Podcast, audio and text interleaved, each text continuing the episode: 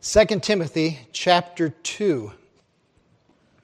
A little bit different passage this morning as we consider the resurrection of our Lord Jesus Christ. And we ask the question what does Christ's resurrection mean to us?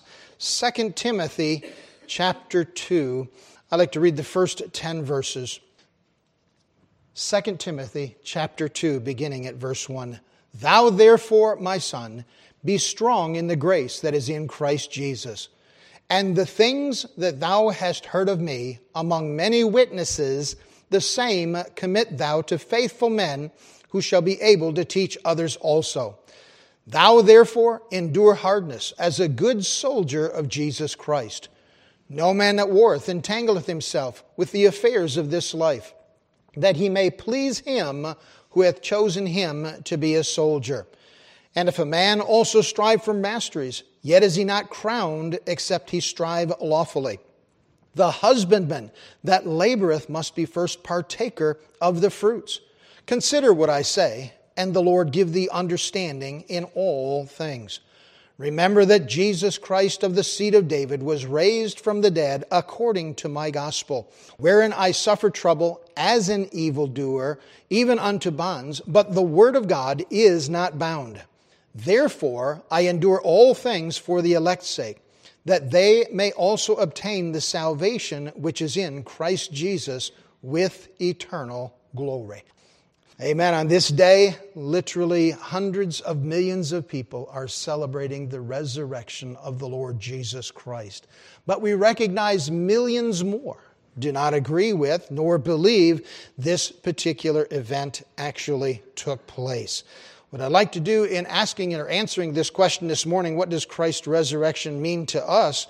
We'd like to examine, if you will, the fact of the resurrection, and doing so from this passage of Scripture uh, as we consider this subject. But no one in reading the New Testament can uh, do so without observing the resurrection of the Lord Jesus Christ as being one of the cardinal doctrines of the faith. A cardinal doctrine, that faith, that belief that is essential for someone to know they have a home in heaven and to have their sins forgiven. In the Gospels, we have the redemptive event of the death and resurrection of Christ. In the book of Acts, we have the redemptive experience of the death and resurrection of Jesus Christ. And in the epistles, the letters written here in the latter part of the New Testament, we have the redemptive explanation of his death and resurrection. If you're not aware of this, please note that the resurrection of Jesus Christ is essential to the Christian faith. Without his resurrection, we today would have nothing on which to base our hope. Charles Spurgeon said the resurrection of our divine Lord from the dead is the cornerstone of Christian doctrine. Perhaps I might more accurately call it the keystone of the arch of Christianity. For if that fact could be disproved, the whole fabric of the gospel would fall to the ground. Warren Wiersbe said the resurrection is an essential part of the gospel message and a key doctrine in the Christian faith. It proves that Jesus Christ is the Son of God and that his atoning work on the cross has been completed and is effective. The empty cross and the empty tomb are God's receipts telling us that he has paid the debt. The apostle Paul, in particular, majors on the theme of the resurrection in his writings and, insi- and insisted is the groundwork for our salvation, the goal of our service, and the glory of our sanctification. What we'd like to do this morning is consider uh, these thoughts as to the fact of the resurrection. We're going to notice the, uh, the prophetic evidence, the historic evidence, and the dynamic evidence. So I'd like to call your attention here to verse 8 in the text that we read in 2 Timothy. And it says, Remember that Jesus Christ, the seed of David, was raised from the dead according to my gospel. Notice, first of all, here the prophetic evidence associated with or demonstrating the resurrection of the Lord Jesus Christ. The phrase in our text, the seed of David, shifts our focus back to those prophetic utterances of the Old Testament prophets. For example, if you would look at 2 Samuel chapter 7. 2 Samuel chapter 7 verses 12 and 13. Keep your Bibles handy this morning. I'm going to have you turn to a couple of verses of scripture as we look at some of these things in the Old Testament that point to the resurrection of Jesus Christ. We're looking at the prophetic evidence of his resurrection. 2 Samuel chapter 7 verse 12. The scripture says, and when thy days be fulfilled, and thou shalt sleep with thy fathers, I will set up thy seed after thee, which shall proceed out of thy bowels, and I will establish his kingdom. He shall build an house for my name, and I will establish the throne of his kingdom forever. This is God speaking to David and letting him know that he is going to establish his throne forever. And we note that this statement made by the apostle Paul refers back to this promise of God that the Messiah would be the seed of David. Psalm 132 verse 11 says, The Lord hath sworn in truth unto David, he will not turn from it. Of the fruit of thy body will I set upon thy throne. This is the promise made in the Old Testament that the Messiah would one day come. And that Messiah would be of the lineage of David. And certainly we, as we trace back the lineage of the Lord Jesus Christ, we see he in fact is a descendant of David. Acts chapter 2 verse 30, Peter in the great sermon on the day of Pentecost, there when God poured out his Holy Spirit upon the church and upon believers, said, therefore, being a prophet and knowing that God had sworn with an oath to him that the fruit of his loins according to the flesh, he would raise up Christ to sit on his throne. He, seeing this before, spake of the resurrection of Christ, that his soul was not left in hell, neither his flesh did see corruption. You see, the promise was made in the Old Testament days when God promised David that his seed would sit upon the throne forever. And though we see no descendant of David sitting upon the throne of God in Israel today. We know that one day he will. For during the millennial reign, Jesus Christ will be the king of the world. He will establish his reign and he will sit upon the throne there in Jerusalem and once again rule or will rule as king of the world. Well, Peter in his message there at Pentecost was saying that was the promise and now you people have the privilege of seeing the fulfillment of that promise in the resurrection of Jesus Christ. If you're in 2 Samuel, turn over to Psalm 16 if you would. Psalm 16 verse 8. We see that this thought is carried further that Peter refers to in his message there at Pentecost. Psalm 16 verses 8 through 11 says, I have set the Lord always before me because he is at my right hand. I shall not be moved. Therefore, my heart is glad, and my glory rejoiceth. My flesh also shall rest in hope. Notice verse 10 For thou wilt not leave my soul in hell, neither wilt thou suffer thine Holy One to see corruption. Thou wilt show me the path of life. In thy presence is fullness of joy. At thy right hand there are pleasures forevermore. This again is a prophetic statement made by David in regard to the fact that Jesus Christ, though he would die for the sins of the world, would not remain in the grave, but would be resurrected. And by the way, when you consider the prophecies concerning the Lord Jesus Christ, there are so many. But yes, just those that took place in this particular time frame, if you will, at the end of the Lord's ministry. There's the Old Testament prophecy concerning the death death of Christ, the resurrection of Christ, the ascension of Christ, the exaltation of Christ, the replacement of Judas, the pouring out of the Holy Spirit at Pentecost, and the preaching of the gospel to the world. You see, there are many prophecies that pointed to Christ, to his birth, to his life, to his death, to his resurrection, and eventually his, etern- his reign uh, in uh, Jerusalem. But when we consider these great prophecies, a promise doesn't mean anything if it isn't fulfilled.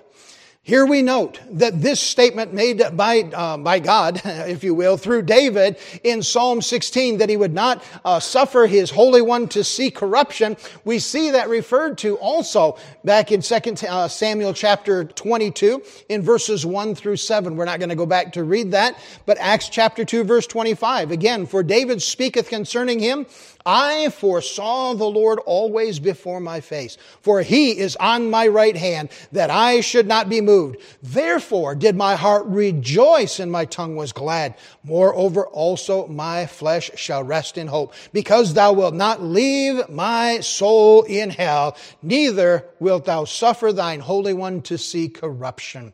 Let me go ahead and just make a quick statement here about this thought with Jesus Christ and his death. There's some debate as to what happened to our Lord when he died. I'm not talking about his body. His body was laid in the tomb of Joseph of Arimathea and remained there for three days until God raised him from the dead. But Jesus Christ, we believe, went to Abraham's bosom and preached to the saints. And then the scripture tells us he led captivity captive. I believe that he took with him when he ascended into heaven all of those Old Testament saints in Abraham's bosom. We do not believe that Jesus Christ went and suffered in the literal fire and torment of hell. We do believe that hell is a literal place. It is a place of literal fire, of suffering, of torment, of darkness, of smoke. It is a place where there's weeping and wailing and gnashing of teeth, but that's not the portion of hell that, uh, that Jesus went to.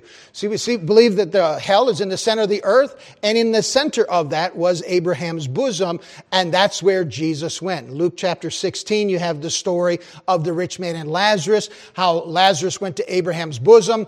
The rich man opened up his eyes being in torments. We're not going to go back through that passage, but that's the correlation there. Jesus went to Abraham's bosom, preached to the saints, was resurrected, and then led those saints to heaven. But here we note it says, would not suffer thine Holy One to see corruption.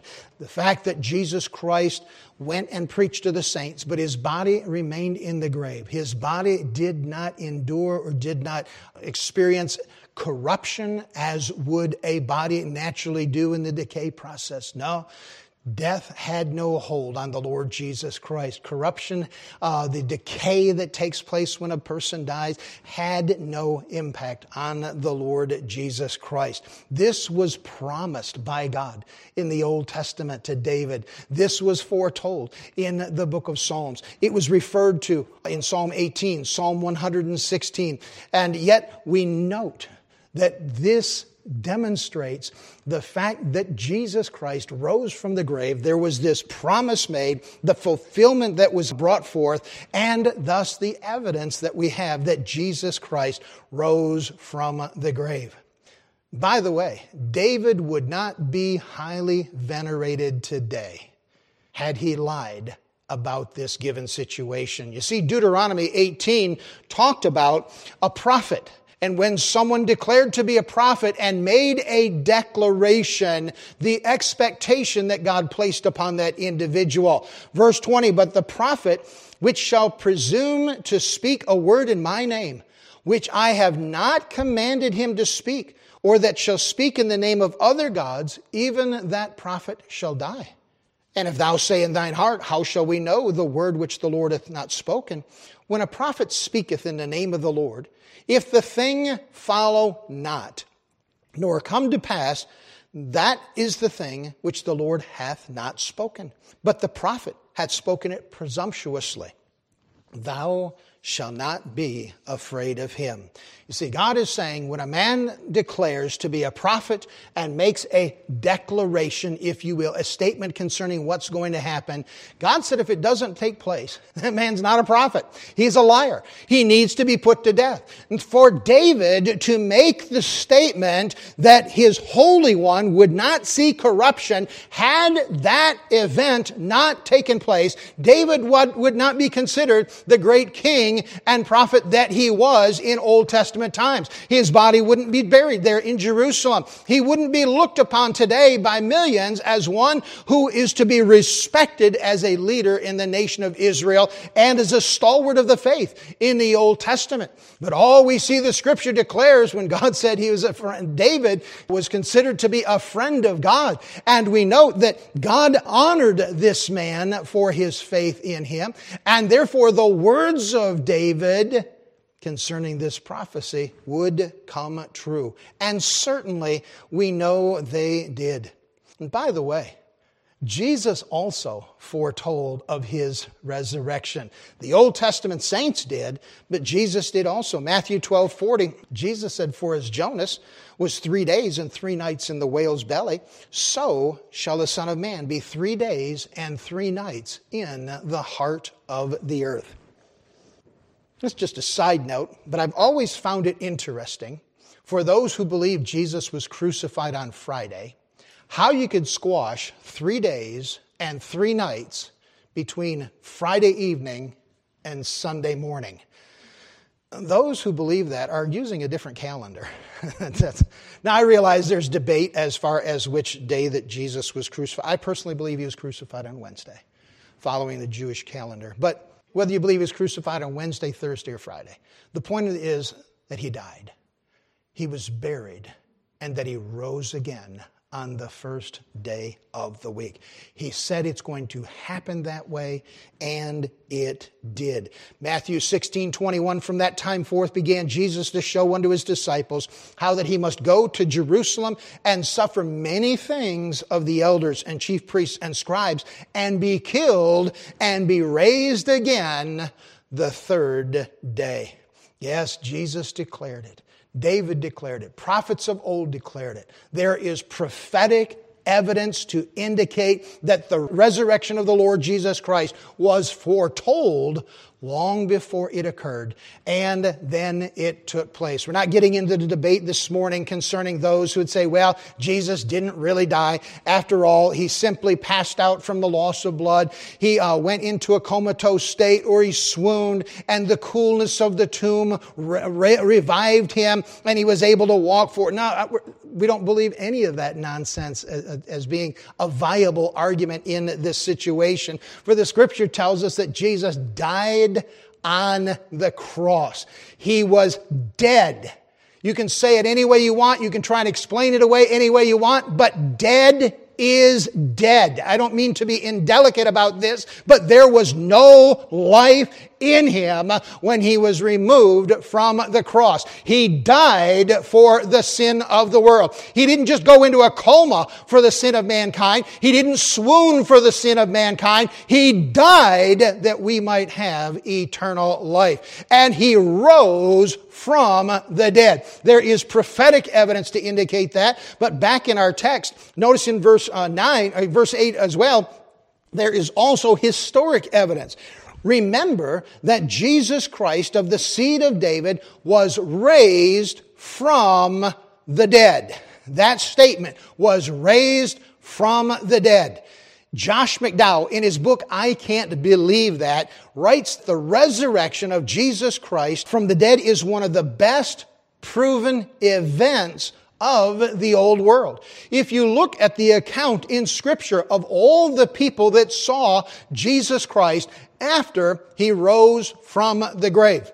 And it's not just a couple of people here and there. It's not a couple of kooks scattered about who uh, were fanatical about their commitment to the Lord. No, he was seen, of, seen by as many as 500 people at one time. That's not mass hysteria. That is people seeing the Lord Jesus Christ and being convinced that he rose from the grave. Neither Buddha, Muhammad, Confucius nor any other religious figure could claim in advance that he or she was going to die and then raise themselves from the grave. But oh, the most humble of men, the Lord Jesus Christ, did exactly that.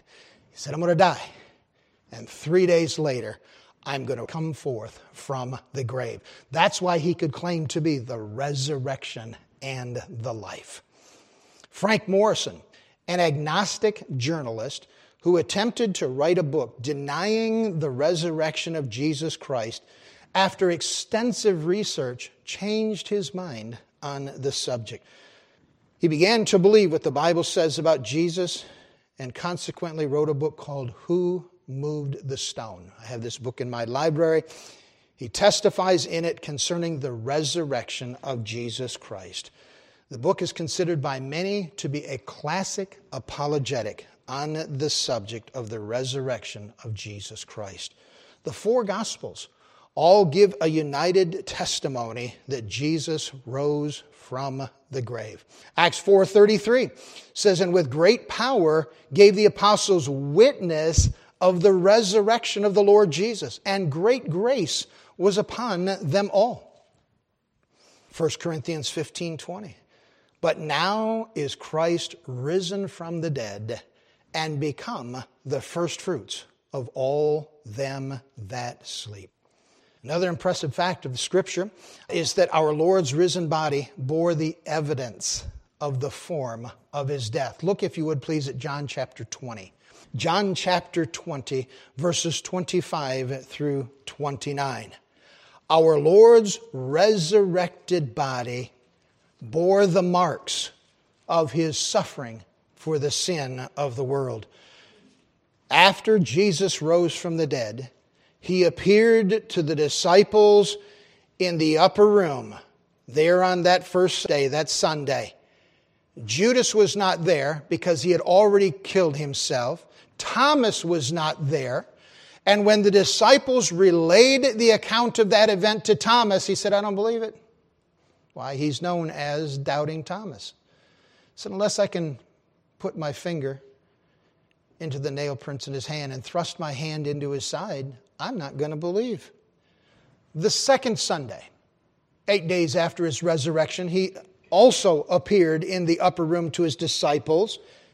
26. Again, his disciples were within, and Thomas was with them. Then came Jesus, the doors being shut, and stood in the midst and said, Peace be unto you. Jesus walks into the upper room and all the disciples are there. And notice who he first addresses. Then saith he to Thomas, Reach hither thy finger, and behold my hands. And reach hither thy hand, and thrust it into my side. And be not faithless, but believing. Thomas answered and said unto him, My Lord and my God. Jesus saith unto him, Thomas, because thou hast seen me, thou hast believed. Blessed are they that have not seen and yet have believed. Could I share something with you? That last phrase, blessed are they. That's us.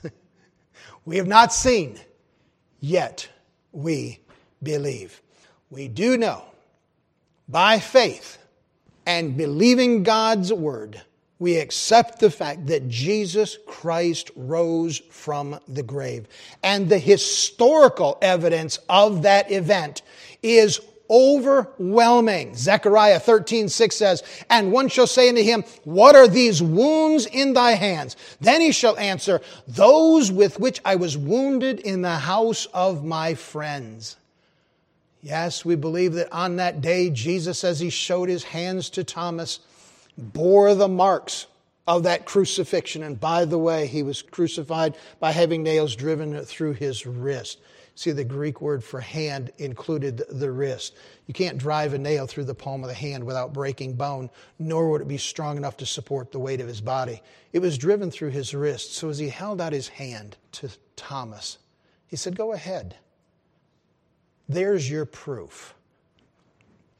I believe our Lord still bears those marks. The nail scarred hands of the Lord Jesus Christ. The marks he bore the beating in which he endured great suffering and great pain, I believe he still bears those marks in heaven. For one of the ways in which our Lord is referred to in Revelation 13, verse 8, is the Lamb slain from the foundation of the world. A lamb slain. The songwriter Fanny Crosby said, When my life's work is ended and I cross the swelling tide, when the bright and glorious morning I shall see, I shall know my Redeemer when I reach the other side by the print of the nails in his hand. Yes, and we shall know him by the same sign. Not only is there prophetic evidence that Jesus rose from the grave, not only is there historic evidence, but there's dynamic evidence. Again, back in our text in verse 8, remember that Jesus Christ of the seed of David was raised from the dead according to my gospel. Paul was not only concerned with the facts of the uh, event of the Lord Jesus Christ's resurrection, but he was concerned about the impact that that event had. Not just on others, but he gives testimony of what it meant to him.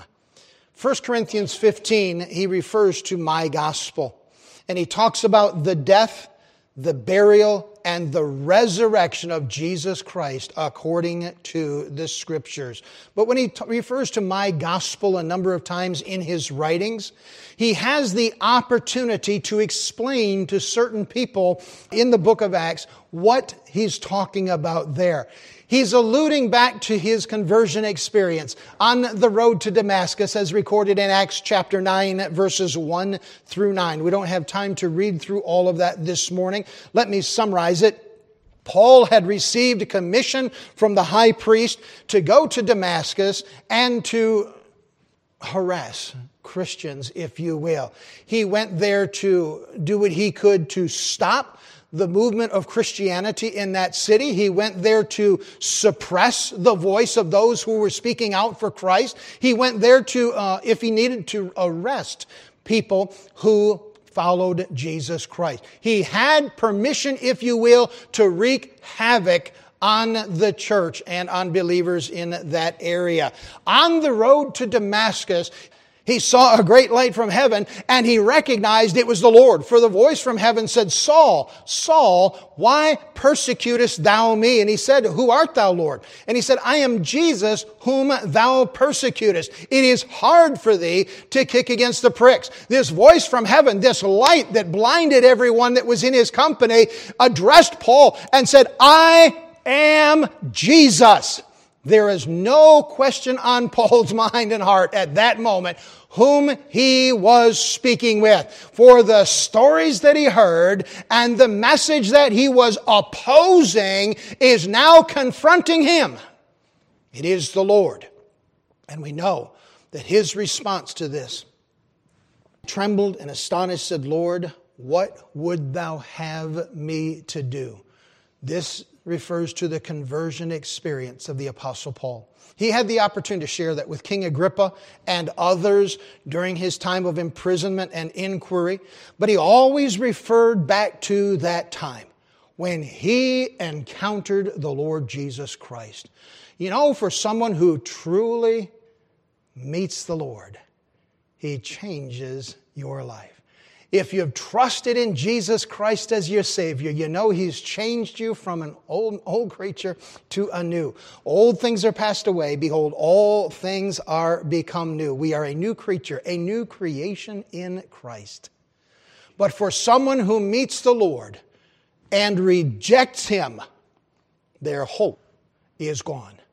So you have a contrast, if you will, between the hopeless and the hopeful between the unregenerate and the redeemed, between the lost and the saved. Paul met up with the Lord and as a result repented and received Christ as Savior. And his message from that day forth came to be Whosoever shall call upon the name of the Lord shall be saved. He had a burden to share the truth of God's Word with others.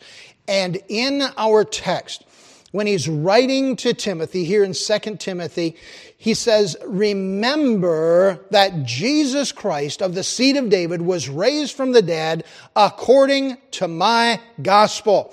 He's saying, whatever happens, and we read it in the uh, opening part of the, the message, we read that, that passage, whatever happens with opposition, persecution, disagreement, rebellion, whatever takes place, don't let it stop you because Jesus lives. And here we have that same promise today that Christ lives. The evidence of the resurrection that Paul put forth was look at my life. He changed me, He made me a new creature. We have that same testimony. We have that same evidence of our salvation. We have the prophetic evidence, the historic evidence, and the dynamic evidence. My question for you this morning is what has the resurrection of Jesus Christ done for you? Have you trusted Christ as your Savior? Or have you not? And if not, why? Is there a better opportunity to know Christ than to acknowledge Him as Savior and trust Him as your Lord? Jesus Christ is not a popular topic today. A recent study indicated that over 70% of teenagers in Great Britain have no, no belief in God. We see that number on the rise here in America today all around the world. As I mentioned earlier, people are celebrating the resurrection of Jesus Christ, but many, many as well are not going along with it. They're not agreeing to it. How sad. Some of you remember this. John Lennon, a member of the, uh, the Beatles rock band in, in uh, Great Britain, at the age of 26, speaking to a London reporter, said, Christianity will go it will vanish and shrink. I needn't argue about that. I'm right, and I, it will be proved to be right. We're more popular now than Jesus. There are a lot of things in this world more popular to people than Jesus, but none more important. The resurrection of Jesus Christ is a fact. I trust that you know him as your Savior two thoughts here. Dying words, two different individuals. Socrates, 400 years before the birth of Christ, a Greek philosopher, for whatever reason, drank some poison, hemlock, and laid down to die. His friends gathered round him and said, Shall we live again? His response was this I hope so, but no man can know. What a sad outlook on eternity. And then you consider the dying words of D.L. Moody, who said, Heaven is opening, earth is receding, God is calling, I'm going home. The outlook that you have on eternity is dependent upon whether or not you believe Jesus Christ rose from the grave. He is risen, He is alive. Hallelujah.